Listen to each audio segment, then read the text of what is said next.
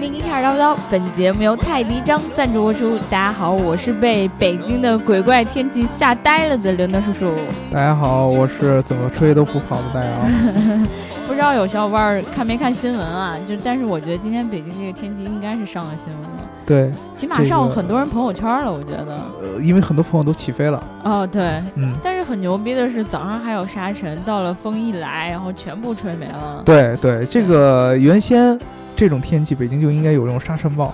对啊，现在这种天气呢，就是我们每天都在沙尘暴，对吧？每天都在雾霾，但是呢，风一来反而会把这个雾霾的天气吹得好一点。北京有那个防沙什么那个工程是吧？呃，有，但是好像一直做的不太理想啊，这里一一直没什么用处，对吧？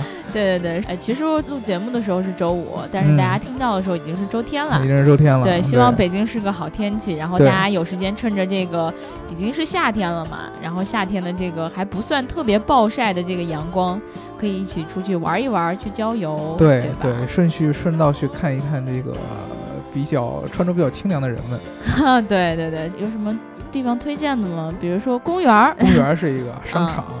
商场，商场也是吧？小小，对，野生动物园，野生动物园，野生动物园永远都可以看到穿着比较清凉的动物。然后，然后在上海的话，是不是就去外滩啊什么的那种地方？对，我跟你说，我去了这么多次上海，一次外滩都没有去过。我也是，静安寺也没有去过。我也是。你去的上海次数没有我多。也对啊，但是我真的是哪儿都没去过。嗯，对。然后，如果你在汉中的话，推荐大家去万邦时代广场。这个广告太硬了，我天哪！万方时代广场都能充值到你。以后我们我我们今年的这个今天这期节目的名字就叫最美汉中，这是万方时代广场。对 对对，这个说完天气，说完出去玩啊，我们还是要绕回到我们的节目当中来。上一期呢，我们聊了这个八六跟这个 B R Z 都不在中国销售了这件事儿。对，然后顺道呢，我们给大家讲了一讲这个秋名山的车神。哎，对对对。然后呢，有小伙伴就说了啊，这个衰竭，他说 衰竭，你起这么个名儿太不吉利了吧？而且你哪衰竭呢？这这事儿就是，我们还是听他正经讲了些啥。百公里加速时间表征的是车辆加速的性能，日常使用的时候，加速性能比最高车速有用多了，好吧？再说，连加速性能都不用在意的话，买车的意义何在？希望将来会有自主品牌性能车出现，而到那时的性能车江湖，应该就是以混动车为主的时代了。呃，这个首先个人和个人的购车方法是不一样的。然后，呃，我确实同意加速是要比最高车速要有用的。对，尤其是在城市驾驶过程中，因为开车的时候加速其实非常非常的重要。比如说你超车的时候，比如说你起步的时候，对，它要比你最高车速，因为很少有人能在城里我开到最最高车速，对吧？这是不可能的。对。所以说加速是很重要，但是并不是所有人都很重视加速。尤其是现在有很多你去看这种所谓的买菜车，其实它是把加速放到一个特别特别低的一个买车决策里边，因为它的这个车本身的排量和动力系统都不是很强，还是以经济性为主吧。呃，它它不只是经济性，它会加其他的一些配置，比如说安全性。比如说空间，比如说内饰的舒适程度，对对对，比如说一些互联，比如说能播音乐、能蓝牙，然后有 HUD，这些上面会越来越强。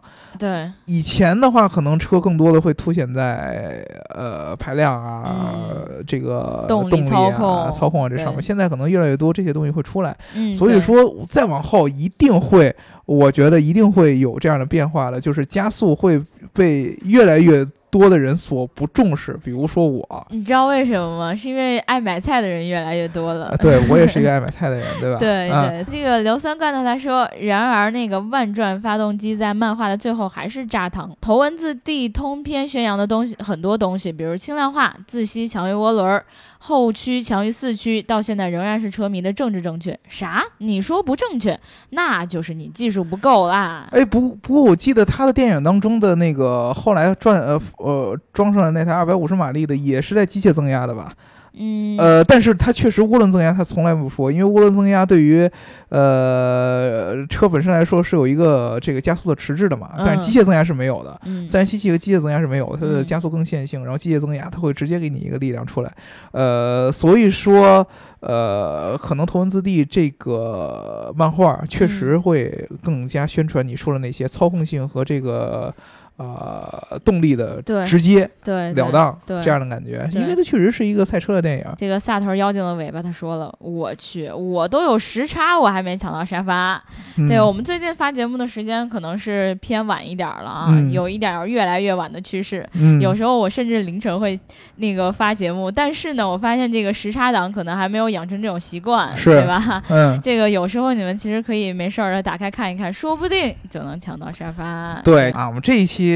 说的其实跟硅谷也是有关系的，就是嗯大家都知道这个伊隆马斯克，对吧？嗯说都不用说了。就感觉我们超爱聊伊隆马斯克，老聊伊隆马斯克。对，但是我们的聊的角度是不一样，我们不喜欢聊他的鸡汤。对吧？不喜欢聊这个人，老被人吹上了天，说这人有多神，怎么怎么怎么着。我们喜欢聊他一些他自己的一些想法，他的一些技术，他的一些产品规划。没错，因为其实大家都在吹吹他的牛逼的时候，你没觉得再吹就没什么意思了吗？对对对，你老不要把他神化，对吧？对他这个人其实想法是很理性的，并没有任何的什么。诶，老老有人说他这个人特别特别喜欢。啊，或者说特别特别擅长，嗯，呃，启发别人，打动别人。嗯，但是这些启发打动别人，不是说他自己的精神状态怎么怎么样，嗯更多的其实他了解的道理和他的视野特别特别广。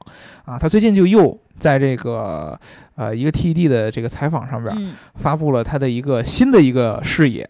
还是跟这个交通出行有关的，又有啊啊，又有一个新的。你先让我理理啊，嗯、你看它这个火箭回收的也基本上做了很多了，对吧？啊、然后这个太阳能的这些东西也做了一堆啊,啊，屋顶对，然后还要给人脑子里安装芯片、啊、，OpenAI 对，然后还有啥啊？还有 Tesla，这个就不用说了。对，这这还有可以。扩展的空间吗？对，其实我跟大家说一个事儿，就是我们其实老早就跟大家聊过，嗯、就是我记得我们聊 Solar City，、嗯、呃，就是太阳能屋顶那一期，就跟大家说，因为 Musk 做这个公司，你看似都是独立的公司，但是其实背后都是一个，呃，怎么说呢，都是一个完整的一个联系在一起的一个事业。嗯，嗯就是他其实是这样的，这个人呢，他每天都会他都会想，嗯，我脑我脑海当中未来的这个生活是应该是什么样的。啊，这个东西虽然听起来很鸡汤，但是他在他脑海当中一点也不鸡汤。他脑海当中，我未来生活应该是这样的。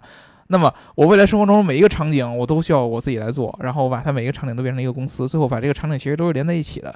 这一次，它又是一个出行的一个场景，啊、而这个场景呢，是一个，呃，他自己管这个叫做 Boring Company。Boring Company，用我有限的英文给大家翻译一下，嗯、这是一家很无聊的公司。对，呃，好多人就是国内的媒体在。知道他这个公新公司的名字以后，都会把它翻译成“无聊公司”。哎，对啊，因为 boring 确实在英语当中是无聊的意思，嗯、但是其实它叫 boring 的本质原因，是因为它这个公司主要的呃职责就是挖洞。鼹鼠公司 啊，对啊，然而这这个 boring 在英语当中还有挖洞的意思，所以说他又管这个东西叫 the boring company，一语双关吧，既体现出是挖洞啊，又体现出可能他想到这个公司的时候想法的时候，他自己是挺无聊的。对他自己也觉得说这件事儿可能真的挺无聊，嗯、因为好像这种技术对于现在来说不新鲜吧，打洞嘛，对对吧？地铁也在打洞啊，对，很多东西都在打洞，为什么会新鲜呢？对，打洞这个事儿本身是一件很无聊的事儿，嗯、但是你为了什么打洞？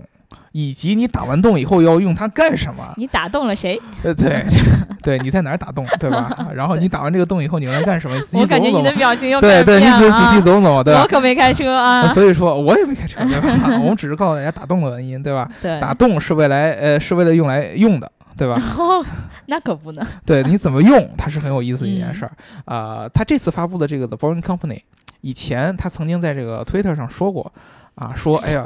我有一件事情想要宣布，大家请看我的推特。对对，请看我的推特。他经常会在推特上发发布一些他比较，就是让人觉得比较疯狂的想法，但是他自己从来不觉得，他觉得自己就是在想，他未来当中就应该这个样子的、嗯、啊。他当时想说，我的，我觉得，因为本来他住在洛杉矶嘛，嗯、啊，他在大部分的 L A 呃 SpaceX 都在洛杉矶。对。然后他说。我受不了洛杉矶的交通了。如果大家有人去过洛杉矶的话，洛杉矶其实交通并不比我们国内这些大城市好多少，经常也会堵车。那他都受不了了，那他来北京住一段时间，那他肯定就更受不了了，爽死他啊！他就说我受不了 L A 的交通了，然后我选择用其他的方法来解决他的交通。嗯、然后当时好多人就特别特别特别激动，说你用什么方法？后来说我选择用打地洞的方法。打地洞，然后好多人觉得他在开玩笑，嗯，但是后来又过了一段时间，他就 PO 了一个图片。那个图片当中是一个非常大的一个跟一个那个钻头似的一个机器打洞机，然后在一个地下打洞，说我在这个 SpaceX 的总部旁边。弄了这么一台打洞的机器，就是因为大家都不相信他真的是要打洞，对对对对，必须 隔一段时间又开始发一条对对 Twitter，然后说我真的是在打洞，你要相信我。对对对，然后呢，好多人就就非常非常惊讶，哎呀，他在打洞干嘛？因为他之前做过一个呃，说过一个想法叫 Hyperloop 嘛，我们之前也说过啊，当时也是一种轨道的这种胶囊高铁，但那个胶囊高铁也是建立在这个地面以上的呀。他说你会不会是要在地下玩 Hyperloop？啊，当时一直所有人在猜测他打这个洞到底要干嘛使。大部分人都知道他打这个洞可能是要跟交通有关的，他自己说也要为了解决这个拥堵嘛。但是具体这个洞到时候要怎么用，他之前都是没说的。这次在这个 TED 的这个演讲上呢，他就正式的给大家公布了一个视频。这个视频当中呢，告诉了大家这个 The Boring Company 打的这个地洞将来到底是怎么用，如何优化交通啊，如何用啊？这个场景其实是呃，我个人感觉。可能我之前从来没敢想过，但是他说出来以后，我个人感觉是非常非常非常，呃，我觉得是比较合理的。但是很多人，包括刘能，刚才跟我们讨论说，觉得这个人这个想法非常非常疯狂的。我先跟大家说一下啊，然后我再让，呃，我再跟大家说这个东西，刘能觉得怎么疯狂，然后我觉得怎么合理。哎，对对对对对，还是得先解释一下。对，就是，呃，在伊隆马斯克的这个规划当中。地面上的交通，就是我们平常在陆陆地上开的这些马路啊、高速路啊，早晚是会堵死的，啊，因为它能承受的这个车辆的数量是有极限的，嗯，没错。然后呢，你当这个程度用到一定极限以后，你就必须得开发新的，开拓新的。可行驶的空间，嗯，对，对吧？那你就是地表的这个空间已经用光了，那你只能去开发新的这个行驶空间。所以他当时提出了 Hyperloop，或者说也有人提出来这种起飞飞行汽车嘛，对吧？想要开拓对 Hyperloop 的本质上还是一个高铁，它还是一个公共交通。哎，但是对于个人交通，车怎么办呢？对吧？呃，之前很多人是说，呃，既然地表用光了，空间用光了，我们就往天上走。对呀。所以有这个 flying car 飞行汽车啊，但是 Elon Musk 自己觉得 flying car 不能说它不好，但是它有很多的问题。他觉得往天上 flying car 上走不如往地下走。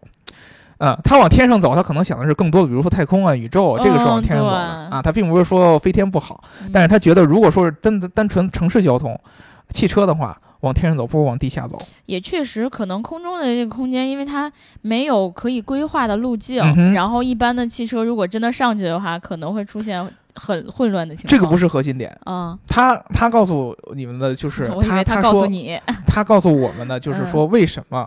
我觉得飞行车不好，并不是因为飞行的这个没有一个明显的道路规划或者怎么怎么样，而是因为第一个它很吵，很吵，因为它必须要用到类似于螺旋桨，很吵。我们可以想象一下，我们现在大家可能大部分人都见过无人机了，对吧？对啊，它无人机在起飞那一瞬间就非常非常吵了，对吧？螺旋桨在吵。第二个就是它会产生非常大的风力，嗯。啊，你一个你飞行机，尤其那种大的那样的无人机，啊，有六个螺旋桨以上的，起飞的时候，你能明显感觉到它周围就是风的力是非常非常强的。对，你想到未来有这么多玩意儿在你头顶上飞，够烦的。我的对你是一种什么感觉？他自己说这种感觉，我相信不会是一个特别特别让你还喜欢在大街上走这种轻松的感觉了。你满天都是飞的各种各样的车，对对，你会感觉很难受，既吵，然后还有这样的风力，这个很难受。那么在地表下边不一样。很多人大概忽视了大呃地球它的这个吸收震动的能力是非常非常强的。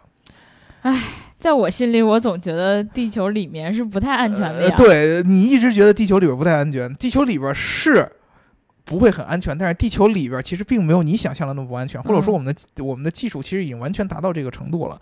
比如说我们说的地铁，嗯，对啊，啊，地铁现在大部分的地铁其实不是很深。对吧？你比如说我们下去的时候，我们自己都能感觉到，对下了大概两三层。北京的六号线是很深的，嗯，对。但如果所以说你如果在六号线沿线上，你是很难感受到这个这个这个这个这个地铁的这个行进啊。或者说你比如说你挖了足够深的话，你在挖这个地铁的过程当中，如果说你这个人是住在这个地铁正上方的一个建筑当中，你也是感受不到的。所以说他说，其实这个地球的表面，我们的地层。是有很强的吸收震动的能力的，对，所以说其实他觉得往下走要比往上更好，而且他说了，地球上最深的这个地矿啊，是肯定是要比地球上最高的这个摩天大楼是要更深的。嗯啊，是要更就是它可以探索的地方更多。对，你要往深里边走，其实你要能探索的，或者说你能可施展空间理论上应该是更多的。嗯，所以说他决定在地底下挖洞。挖这个洞是干什么？我们我们现在也有挖洞嘛，就是地铁。对啊，就我觉得地铁轨道交通已经很好了呀。地铁其实就是一种变种的 hyperloop 嘛，就是虽然说没有 hyperloop 那么快，但是它同样是一个公共交通，它一个车厢装好多人，就像胶囊一样带着你去。呃，对对，然后路途当中有各种各样的地铁站，嗯啊，但是地铁它是个公共交通，嗯，它不是一个。个人出行，我不可能开着车直接去进地铁，对吧？我也不可能直接开着车在地铁的这个通道里边开。啊，Elon Musk 他的视野当中，他觉得他的 Boring Company 其实是一个更偏向于个人化的一个地下轨道工具。哦，啊，个人交通工具。对，也就是说，所有的人。他可以开着自己的车进入到这个轨呃地下轨道当中行驶，那这就等于说把路面移到了地底下而已呀。对，就是把路面移到地底下。那么首先地铁，嗯，它是一个公共交通，所以说它相对来说它的线路。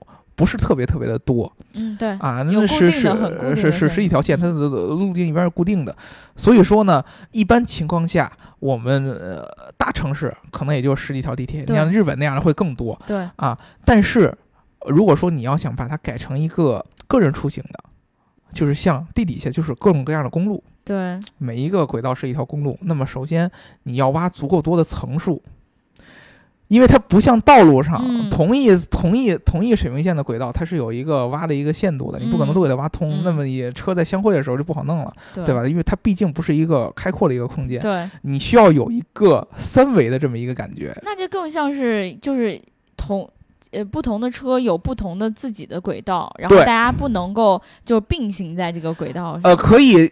可以相对来说只能前后并行，但是不能左右并行，你不能挖一特别粗的一个东西，对吧？对对啊，它是它是这样的一个，所以说你需要有更多的层级，嗯，就让更多的车可以同时在不同的轨道里面行进。对，比如说你十米挖一个，十五米再挖一个，然后二十米再挖一个，是类似于这样的东西。那么就是我们现在这个地铁呢，它一般挖出来这个这个这个这个这个隧道都是八米左右直径吗？你说啊？呃，但是。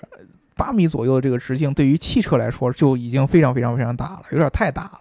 八米，一般的汽车的宽度是在一米五嘛？一米五，对啊，哦，对，在一米五嘛，对啊。所以说它其实根本用不到。所以说呢，伊隆马斯说，我希望挖的轨道，嗯，地下地下隧道是比现在这个一般地铁的是要这个至少直径要小一倍。嗯啊，那我基基本上就是一半，大概也就是三米啊、四米啊左右这么一个样子。那么这么做的好处就是，我挖掘这个隧道速度要比你挖掘地铁那个大的隧道要快，嗯啊，而且成本相对来说也要更低一些。嗯，对对对。给你们举个例子，现在比如说修这个地铁，你往前修那么一公里都会是上亿的一个工程。哦，一公里都上亿啊！非常非常贵。哎呦天，非常非常果然我坐的是最贵的交通工具。对，它是非常非常贵的。地铁其实一直是在亏钱的，你知道吗？地铁这个公共非常非常贵，而且你不单单是要挖它，你挖完以后还要维护它。嗯，对，这是一个非常贵的工程。他说我至少伊隆马斯觉得至少要把这个成本降到十分之一。这怎么能降下来呢？那刚才说的这个把它的直径降下来是是就可以降到很大的程度了，因为你降直径。比如说你直径只降到了原来的一半儿，嗯，那么你的这个横截面其实就降了四倍，啊，基本上。这我一时半会儿算，哎，你说啥就是啥，对对，降了一半儿，它基本上就已经这样了，就二分之一的平方就是四分之一了嘛，对吧？因为是派 r 方嘛，横截面啊，厉害厉害，对，所以说呢，它是降了四分之一，那这样的情况下，它的成本就会进一步降低，嗯，对，啊，除了这个之外，它还可以选择去提高你这个挖掘机的这个功率，让这挖掘机更能挖。那这挖掘机也得看，也得看蓝翔 那边技术怎么样。对，这个挖掘机不是我们平常蓝翔看的那个大翻斗啊。哦。这个挖掘机呢是叫做这个 tunnel boring machine，它更像是一个，呃，怎么形容？其实像一个虫子。咦，别这么说。呃，一个长条似的一个一个虫子。嗯。因为你挖出来的轨呃隧道，地下隧道其实就是一个圆筒式的东西是是是。那么你挖它的这个机器也是一个圆筒这么一个钻头。嗯。前边是无数的刀片。嗯。这个刀片儿在这个转动的过程当中，把这个土给切割削下来，削割下来，然后后边它有一个传送的装置。哎，这个玩意儿是不是特别像你们男生用的那个刮胡刀啊？对，对吧？对，自动剃须刀啊？对对，这种感觉。然后钻完了以后，这个土就会随着这个刀片的旋转往后往回带，然后到传送带，然后最后给拉到地表上去。哦。但是你挖的这个土的同时，你还不能只挖。你还要去挖的同时再加固，因为你挖了，万一塌了怎么办啊？对，因为它这个挖出来的这个圆形的这个轨道呢，周四壁。它都是需要有这个加固层的，这个加固层就是钢筋的混凝土，混凝土呢就是相当于我们把这个混凝土做成一块一块的瓷砖，哦，对，瓷砖拼成一个，最后拼成一个圆形的这么一个这个管道的内壁，嗯，然后起到这个加固和保护的作用。对，就跟你家贴瓷砖是一样的。对，所以说呢，你可以想象这么大的一个机器，在挖掘的同时还要去加固，嗯，啊，这个机器其实工作起来是非常非常慢的。一周在理想状态下，一个非常非常好的机器，这个轨道挖掘机器才可以前进三百五十米，而且还是在理想状态下，就这个土壤特别适合挖挖掘，就还不要碰到那种什么岩石啊，对啊，对挖的东西。对对对，它是一个非常非常非常麻烦、既贵又耗时的这么。反正一周连两个地铁站都挖不出来。对，所以说伊隆马斯克说：“我既然想在这个地下发出无数个层级的轨道，而且是各种各样的方向，啊，那么我就要。”这个把它这个成本和时间都降下来，对，成本通过这个刚才说的这个来呃方法降，然后速度呢，我就把这个机器，嗯，这个马力加大，这机器它自己也会做吗？它这个机器其实现在中国人其实做的是很好，中国一直在挖挖洞方面非常非常厉害。我们的轨道交通地铁是非常非常牛的。嗯，他自己应该是买了一个二手的一个挖掘机，不跟我们合作一下吗？然后用来赶装，因为其实说白了，他这个包容 company 并没有打算花住他太多的心血。我感觉又是他提出一个概念，然后不是他之前提出一个概念，他自己没做公司，但是他这个是自己做公司来做，但是他他说只会牵扯到百分之三左右的工作时间，啊，这个挖洞。他一直就是买了一个二手的这个挖掘机在挖，然后再再再去优化它。他想达到一个什么速度呢？他他他说这个他们办公室养了一个这个宠物蜗牛，啊，就跟蜗牛比赛呗。啊，这个蜗牛的名字叫 Gary，Gary，他给这个他这个蜗牛起名叫 Gary。Gary 的挖洞速度呢是现有这个挖掘机的十四倍，十四倍哦。蜗牛的挖挖洞速度是现有挖掘机的十四倍。他说他的目标就是将来这个机器的速度能跟这蜗牛一样。最好能够比这蜗牛还快啊啊！所以说呢，它其实是一个非常非常远大的这么一个视野去挖洞。嗯，挖完一个挖完这个洞以后怎么用？我们刚才说了，它不是去走地铁的，而是去走车。走车，这个很难想象啊！车怎么进这个洞？不是开下去哎，这个就有意思了。车不是说像我们一般情况下地铁从一个站里边开进去，它是用一个升降的电梯的这么一个装置。我们现在。所有的道路交通，其实路边经常会有看到那个路边的停车位啊，没错，对吧？它的是它的这个未来这个交通当中呢，这个停车位本身就是一个电梯。嗯，你把一辆它的这个视频当中都是特斯拉 Model S 啊，你把一辆 Model S 开到这个停车位上，嗯，然后这个停车位就自动的开始下沉。哦，像一个那种电梯一样把你带下去。OK，这个对，就是这个这个停车位自己就相当于一个底座一样，然后像电梯底座一样把这个车带下去，然后带到这个地下隧道里边，带到地下隧道里边去以后，这个底座就会变成一个类似于那么一个传送带的一个一个一个装置，带着这个车往前走。就是车本身不用开了，而这个底座带着车在隧道里边走。哦，等于说是就是这个底座，呃，就是被那个比如说机械臂啊之类的放开之后，它自己其实就是像一个那种板车一样，板车一样。对，然后它。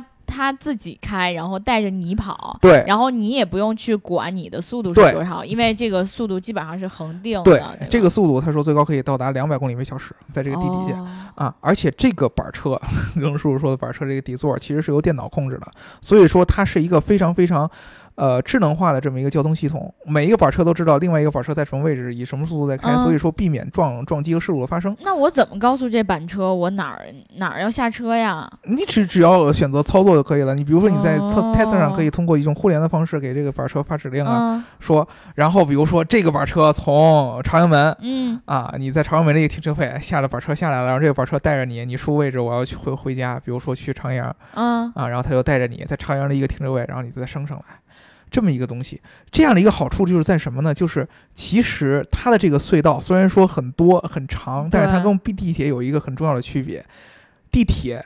地铁站其实是修起来是非常非常费劲的。哎，没错，因为我们我我就发现，就是国内的地铁站每一个都建的很大，非常大。特别是如果它是那种枢纽站，要换乘的话，我的天，不要太豪华。对，地铁站其实是呃修建起来一点也不比那个中间那些轨道要要容易。我觉得轨道反而比较简单。其实都都很耗时，因为地铁站还要牵扯到，比如说人怎么走到地铁站里边去，它要对现有的对现有的现有的道路还进行一个改造，它是一个非常复杂的一件事儿。而且地铁站。有一个主要的问题，就是它一定要更多的人嗯在里边儿。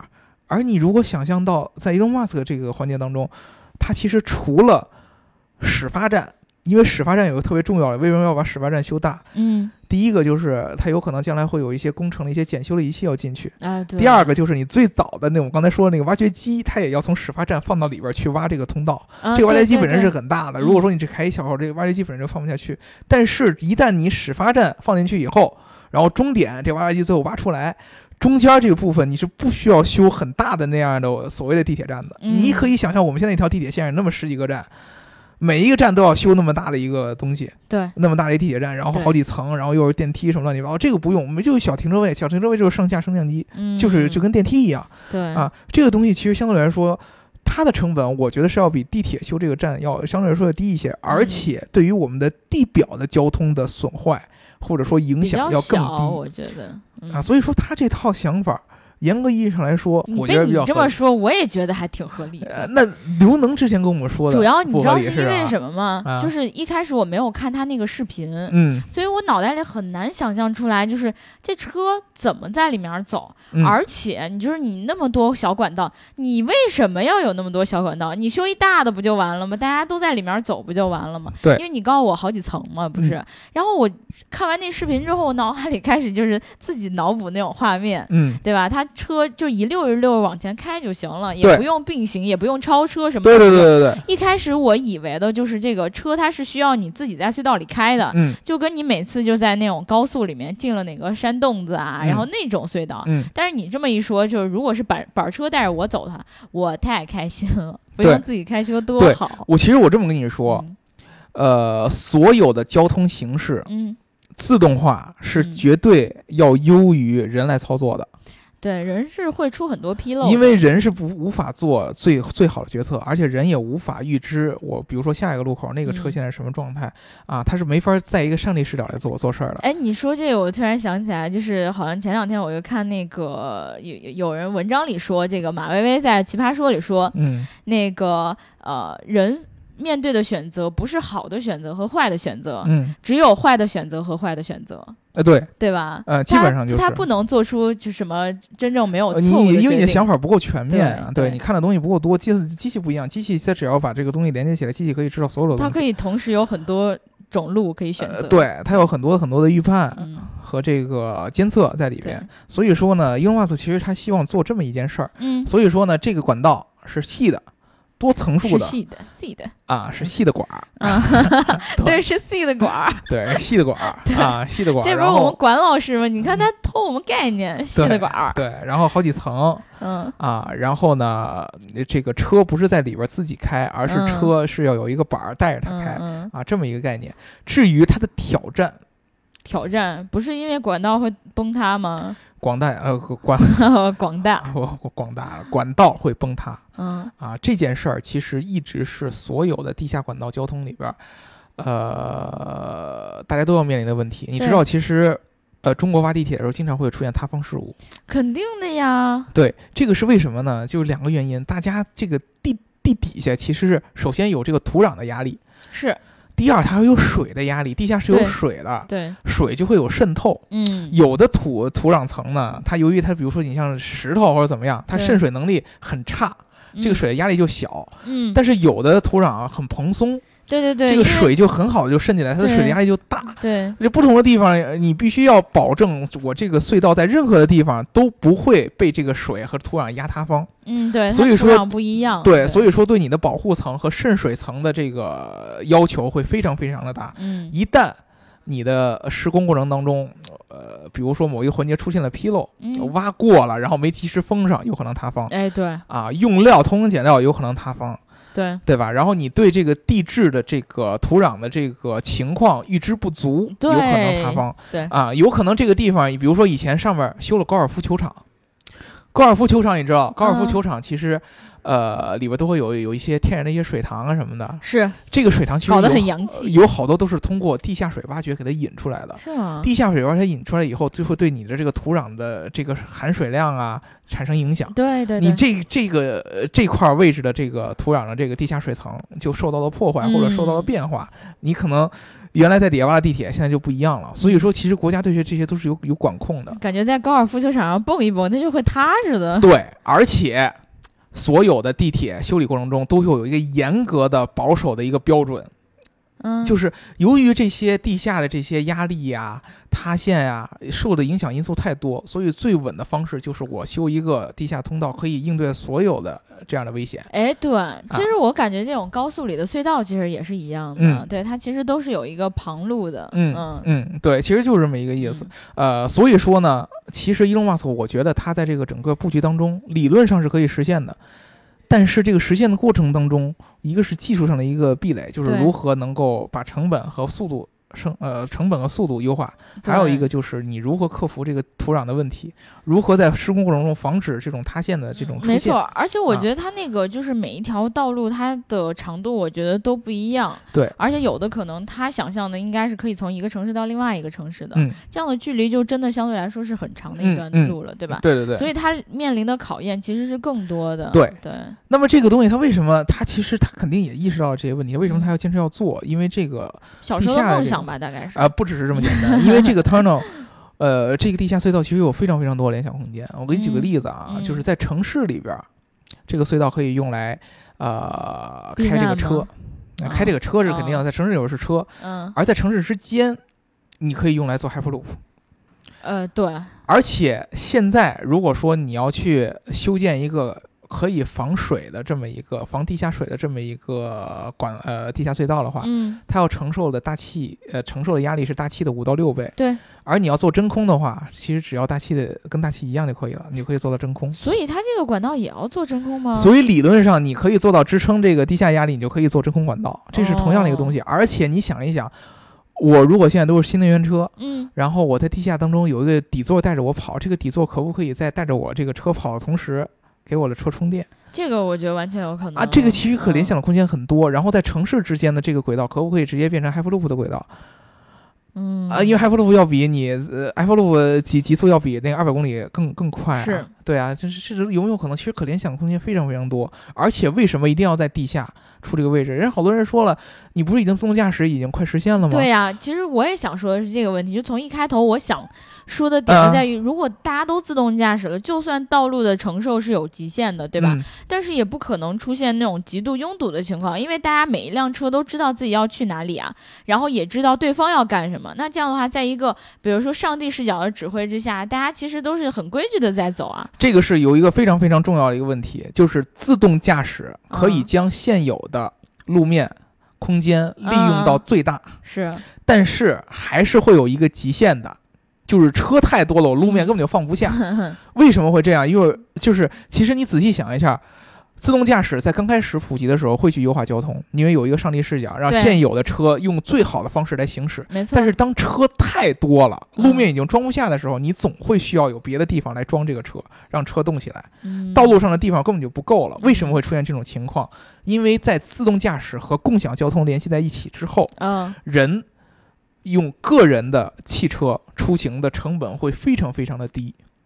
用个人的，我给你举个例子，我买一辆车花了二十万，对，这个车我平常只只坐它，对吧？我我不开啊，只坐啊。然后比如说他早上起来带着我去上班了，啊，然后然后我下下下车了以后跟这个车说，我上班的同时你就去给我拉 Uber。哦，这车自己出去开始出去拉 Uber 了，对，或者他租给别人，对呀，一天的钱全都给你了。你想想，你到最后可能你你你根本就没有花一分钱买那辆车，这车还替你赚钱。那么这么好的一个事儿，谁不愿意去干呢？那大家都有这样车的时候，那我为什么还要？到最后，人用车，就是到最后有一个很很可怕的东西，就是人用这个自动驾驶车和共享呃自动驾驶的共享出行的这样的车，要比坐公共汽车要便宜。嗯，那会儿公共汽车都没有了，所有人都开始喜欢坐个人车。比如说你将来，那就不要公交车，不要出租车，不要地铁了，大家都开这样的车。其实我觉得路面上也能少很多车呀，因为不会啊，这样车会更多呀。这样车会更多呀。城市里有那么多出租车。如果所有每每个人到最后都都选择用这种个人出行工具，就是每人一辆车往外走的话，它的量一定会越来越大了。到最后，这个东西会让你的城市交通再次饱和。嗯。啊，就是虽然说它会让这个现有的，如果车的保有量不变的情况下，它会让现有的交通更好、更优化。嗯。但是它发展到一定程度，它会让这个汽车的保有量迅迅速增加。我觉得就像北京人放号放的这么难，保有量上不上不了，那是北京对吧？呃，美国没有没没没没有这样的东西。所以说，在那个视野当中，他觉得一定需要开发更多的空间。嗯，不过这个也确实是，因为我觉得他在这里提到一点，我觉得是快速交通的一种方法。嗯，因为就算我们是坐地铁的话，它的速度也是好像在八十六十到八十这种速度嘛，对吧？然后我们在路面上开车，在城市道路情况下，一般是很少，基本上不可能开到。一百三以上的，对吧？嗯。然后呢？但是他所所说的这个 Turno 这个东西，嗯，它一个小板车带着你的车跑，一跑就是两百公里，对，对吧？对啊，你的速度非常快，对，而且它能让你有更多的空间，因为你可以往下挖很深很深很深。理论上，啊，只是只是你需要这样的技术以及这样的政策。